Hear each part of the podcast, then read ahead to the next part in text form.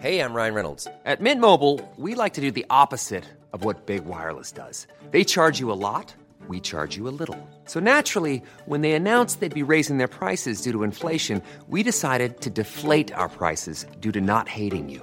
That's right. We're cutting the price of Mint Unlimited from $30 a month to just $15 a month. Give it a try at mintmobile.com slash switch. $45 upfront for three months plus taxes and fees. Promo rate for new customers for limited time. Unlimited more than 40 gigabytes per month. Slows. Full terms at mintmobile.com.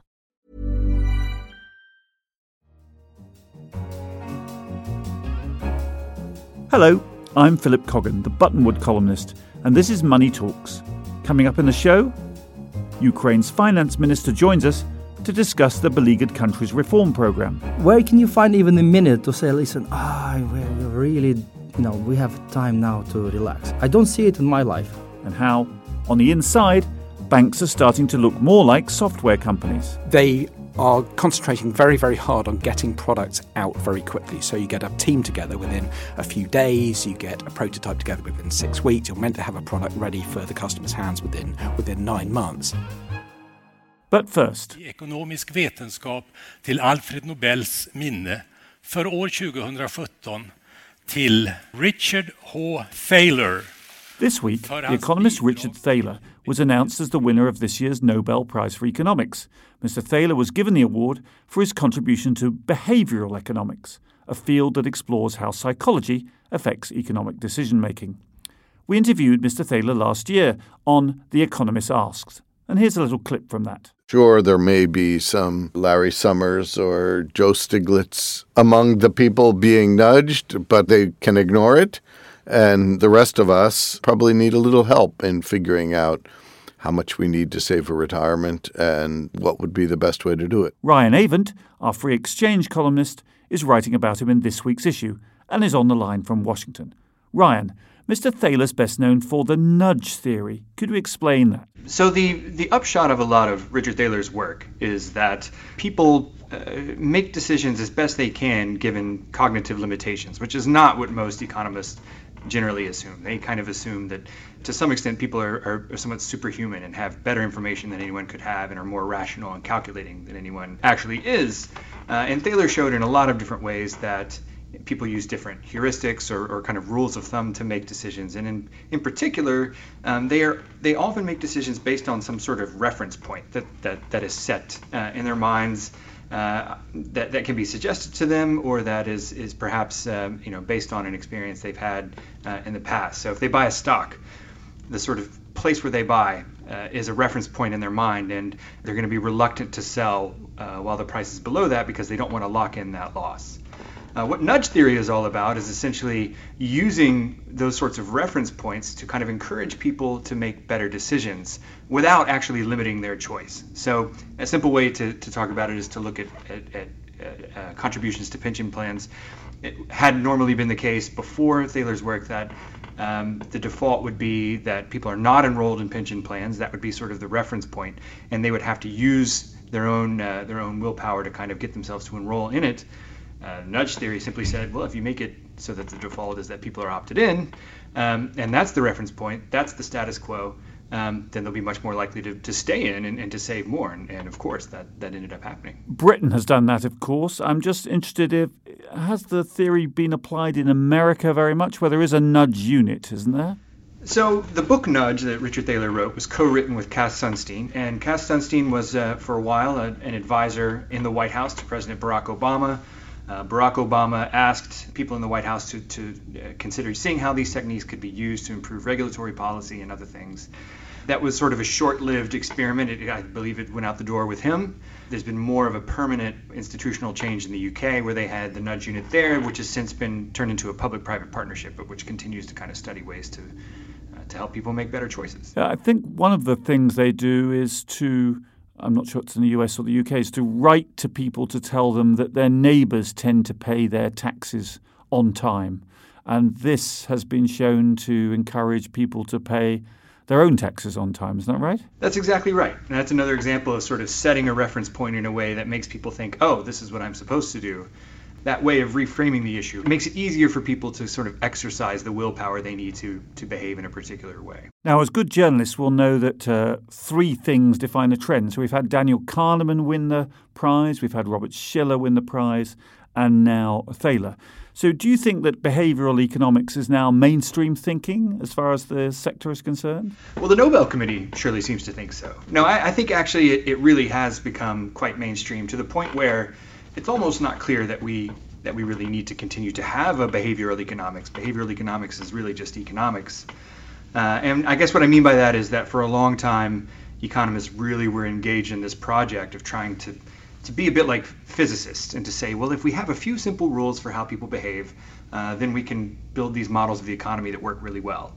Uh, what the behavioral economists showed is that those simple rules just fail in lots of ways systematically. And so this kind of project, uh, at least given what we know about people now, is not going to be possible. What people are really doing now, to an increasing extent, is going to the data saying, here's a very specific policy question. Let's see what humans do and let's see what the data shows us, rather than saying we're going to build grand theories of human behavior. So it's been a really influential science, uh, almost to the point where it's made itself uh, obsolete. And uh, interestingly, economists are studying sort of real world problems, right? So the Freakonomics stuff, you know, people are getting into the weeds and looking at the minutiae of how individual policies work and how people react. That's right, and uh, in a lot of very useful ways. And I think we've seen some some really good examples of this over the last few years, where people are very focused on. You know, what do particular programs that try to improve access to good schools do? Or what happens when uh, a particular city faces an increase in, in you know, Chinese import penetration? And they're really kind of targeted questions that economists are asking you know, in the hopes of contributing some useful knowledge rather than just some elegant, you know, mathematics in a paper. Thank you very much, Ryan. Well, if you have any thoughts about behavioural economics, get in touch. Indeed, in the spirit of Mr. Thaler, most people that you know have probably got in touch with The Economist about our podcast. So please contact us via Twitter at Economist Radio or email us at radio at economist.com. Next. After the annexation of Crimea in 2014 and the outbreak of a Russian backed insurgency in eastern regions, Ukraine fell into a recession. It was rescued by the IMF and has now largely stabilised, even starting to issue bonds again on the international markets. So, does the future look promising, and what hurdles are there still to overcome? Callum Williams, our Britain economics correspondent, sat down with Alexander Danylyuk, Ukraine's finance minister. He started by asking about the biggest reform achievements the government has made to Ukraine's economy in the past few years. Last week, we adopted the pension reform. Uh, it's actually custom designed for, for Ukraine to address not only the, the deficit, but also the uh, long term social sustainability. If you ask a year ago, people didn't believe that we will ever be able to do this. This actually just restores the trust that this government you know, is able to pass a very difficult reforms. Uh, second is uh, cleaning up of the banking system. Uh, around 90 banks were moved, uh, you know, removed from the market because they were not feasible. And part of this um, banking sector cleanup was nationalization of uh, of PrivatBank. So one of the criticisms of the of the pension reform is that the methods that have been used to to reach the final agreement were somewhat different from what had been agreed with um, the IMF, and many of the recommendations are not going to come in force until after the presidential elections in 2019. What would you say in response to those two uh, particular criticisms, which essentially say that the pension reform has been somewhat watered down from what was intended at first? That's not the case. We drafted this reform together with. Uh, Minister of Finance, Ministry of Social Affairs, uh, but uh, we work together with IMF and World Bank. So the IMF are totally on board with this, this is reform. A, this is a joint product, right? Uh, there were uh, some amendments proposed. Well, not that many. You know, 2,142 amendments between first and second reading. So obviously, some of these amendments could have been very harmful. And IMF just highlighted that, that we have concerns about this, this, and this. By the way, we also had concerns about mm. this. During the final adoption, uh, we managed to uh, neutralize such amendments. They, they were not included into the law. And I believe we now have uh, a pension reform which is fully compatible. Is there a particular part of the reform agenda that you think is going too slowly? Uh, yes. One, uh, which is especially harmful, is reforming the law enforcement uh, system. you know, we're building a market economy for the last 26 years. We're improving the market condition, boosting competitions, you know, improving business climate. Uh, but the law enforcement remained in 20th century. It's a Soviet system when actually the doing business sounds uh, dodgy. People don't get that actually business pay taxes, business uh, create employment, and we as a government should do everything possible to support businesses. And that is cannot be done just overnight saying like we you know now we uh, we, lo- we love business. People need to change in these institutions. Their mandate needs to change. Mm. and all overlap between the existing institutions also needs to be eliminated. Our plan is to introduce the new law enforcement uh, financial police very compact effective institution they will fight the economic crimes against the state, but also they will not harass the business. And what about the status of the special anti corruption courts that uh, the president has been talking about in, in, recent years? Do you have a sense of when these uh, courts are going to actually be functional, day to day courts that are prosecuting people and taking cases and so on? Do you have a sense of date? Plans is, is to launch it next year. It's very important. Like financial police, we're planning to do it from scratch, hire new people. Same with National Anti-Corruption Bureau, which we we adopted the law in 2014 and took us approximately one one and a half years to launch a new institution, which is very effective. Now it's it, uh, their key focus is to investigate anti-corruption crimes uh, at a high level. But the key thing is, in order to complete it, these cases needs to be judged. So the country is still in the middle of a, a program, a funding program with the International Monetary Fund. What do you mean still is? We're well, planning to complete it by the end. Okay. Of 2018. Well, this that, is our plan. That leads me to my next question. In that case, what's the what's the need to tap private markets? Because a couple of weeks ago, you issued a bond. Yes. And I think some, I mean, some people certainly are saying, you know, why does Ukraine need to tap private markets if it's already got a funding arrangement with the IMF? Oh, because they are totally different, these sources, right? The money that we receive from IMF, the tranches, they go to support our currency. Mm-hmm. They go to the national bank reserves. Mm-hmm right? And the, the bonds that we place on the market, they go to finance the budget, mm-hmm. budget deficit. And so uh, actually, this bond issue was fully um, envisaged by the program. Uh, by the way, next uh, two years, uh, we have in the program uh, some benchmarks that next year we'll raise uh, 2 billion and year after another 2 billion. In private markets? In private markets. So by the end of the program, we need to be present actively in the market and we need to raise some additional um, capital. Why? It's because this program was structured moving from point A to B.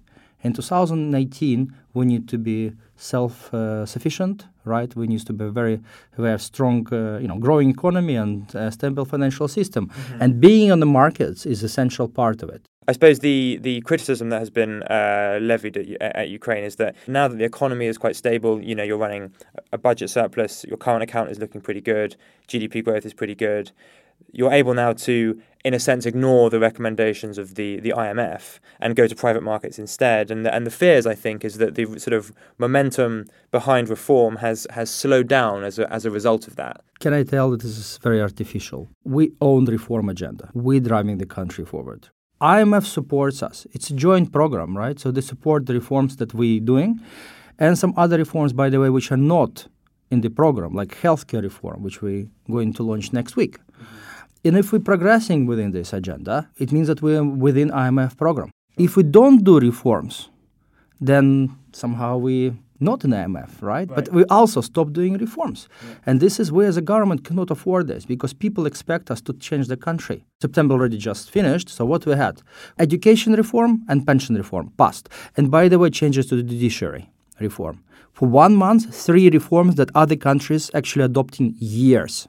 And at the same time, we're working on the budget, amending the uh, some other laws which are crucially uh, important, including for the reintegration of the uh, Donbass region. So right. this is yeah. a lot yeah. on the table. So I'm just wondering, where can you find even a minute to say, listen, ah, we're really you know, we have time now to relax. I don't see it in my life. So, with all these reforms that, that you've outlined in, in, in, detail, I mean, are there kind of internal forces within Ukraine? Are there, are there internal factions that are presumably feel quite threatened by this and will try their best to to slow down these reforms, right? I mean, what what are they trying to do at the moment? Mm, they're trying to slow it down. Uh, we uh, initiated the changes to the VAT administration, refund administration. when you export stuff and you get a VAT refund, yes, right? exactly. Yeah, okay, VAT yeah. refunds was the like uh, number one area for corruption in the state fiscal service. This would be the idea where you'd pretend to export something, no, no, and actually, then claim back the VAT. Uh, actually, you, you, yeah, there are two parts. First is the company that really exported; uh, they want to g- get their VAT refund, and they couldn't do it because it was uh, delayed for months, months, months, right? And uh, only those who uh, either you know have some special entrance or agree to pay would receive their refund. And that was the reality for so many years. In, in, in January, we introduced a transparent uh, VAT registered on our website.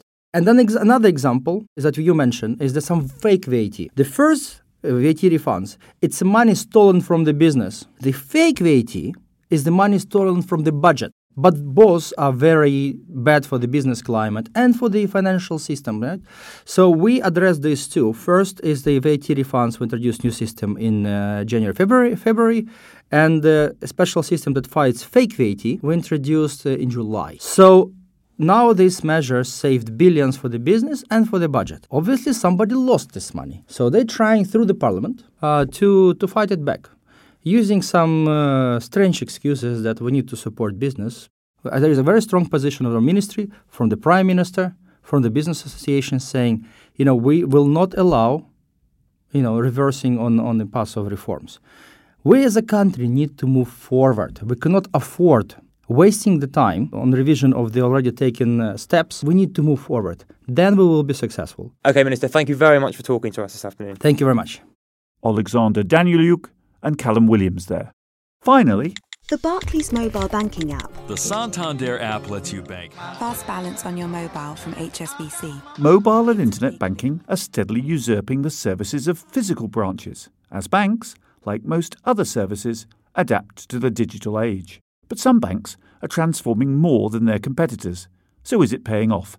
Our banking editor, Patrick Lane, is here to discuss. So, Patrick, your piece in this week's issue focuses on the Spanish bank, BBVA. Why? Well, Phil, BBVA talks an awful lot about its digital transformation, and it has done for some years. So I thought it was a bank that would be worth looking at a bit more closely. It's led by a man called uh, Francisco Gonzalez Rodriguez, who's been the executive chairman of the bank since it was formed in a merger in around 1999 or 2000. And he was a computer programmer by, by trade before he ever entered the financial services world. A lot of people near the top of the bank are, you might say, primarily uh, computer people or software people rather than bankers. Um, and the way in which they've tried to reorganize themselves, not just in, in terms of the products they present to customers, but also the way they organize themselves inside the bank, is, is, is really quite interesting. They were quite early to do it. And are they at the forefront of digital adoption, or are there even whizzier banks in the US which are ahead of them? There are certainly whizzier banks because there, there's a whole crop of banks, um, partly in the US, but perhaps more so in Europe, which were born digital. So there's there's a lot of banks in this country. There are a few in Germany, which uh, have been digital from the outset and have completely dispensed with branches. BBVA was pretty early, certainly, to start transforming itself digitally, both with its internal processes and the way it thinks about producing new products. It's certainly not the only one. I mean, there are there are others. Uh, ING, which is a Dutch bank, is talked about quite a lot. So is Commerzbank in in Germany. So are various others. BBVA seems to walk the walk better than most. And does it pay off? I mean, in other industries, we've seen every business move to online services, and yet the price falls along with their cost base. Is BBVA profiting from this change? Eventually, all this investment and all the ways in which it's reorganizing itself uh, have to come through either in lower costs or higher revenues or lower risk. There's some evidence on the cost side because if you look at its cost income ratio, it's a little bit it, it's it's lower, clearly lower than than that of the other leading Spanish banks, but not so spectacularly lower that you'd say it's all done and dusted. On the revenue side, you're seeing products that are beginning to come through that people are using. For example, there's a little sort of insurance product you can buy in Colombia if you take money out of a out of a cash machine there, which insures you against being robbed for the next few hours. But of course, that only brings in a few cents a time. They are concentrating very, very hard on getting products out very quickly. So you get a team together within a few days, you get a prototype together within six weeks. You're meant to have a product ready for the customer's hands within within nine months. You can't do absolutely everything at that speed, of course, but it seems to be taking time to come through into revenues. And that could be because it's early days yet. When you talk to analysts about the bank, they are very impressed with what they're doing on the technical side, but they do want to see more evidence that it's coming through into revenue. Thank you very much, Patrick. That's all for this episode of Money Talks. To read more about everything discussed in the show, pick up the forthcoming issue of The Economist or visit our website at economist.com and please take a moment to rate us on iTunes. I'm Philip Coggan. In London, this is The Economist.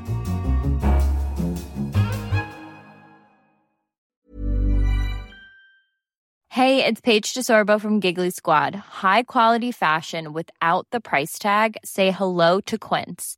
I'm snagging high end essentials like cozy cashmere sweaters, sleek leather jackets, fine jewelry, and so much more. With Quince being 50 to 80% less than similar brands. And they partner with factories that prioritize safe, ethical, and responsible manufacturing. I love that. Luxury quality within reach. Go to quince.com slash style to get free shipping and 365 day returns on your next order. Quince.com slash style.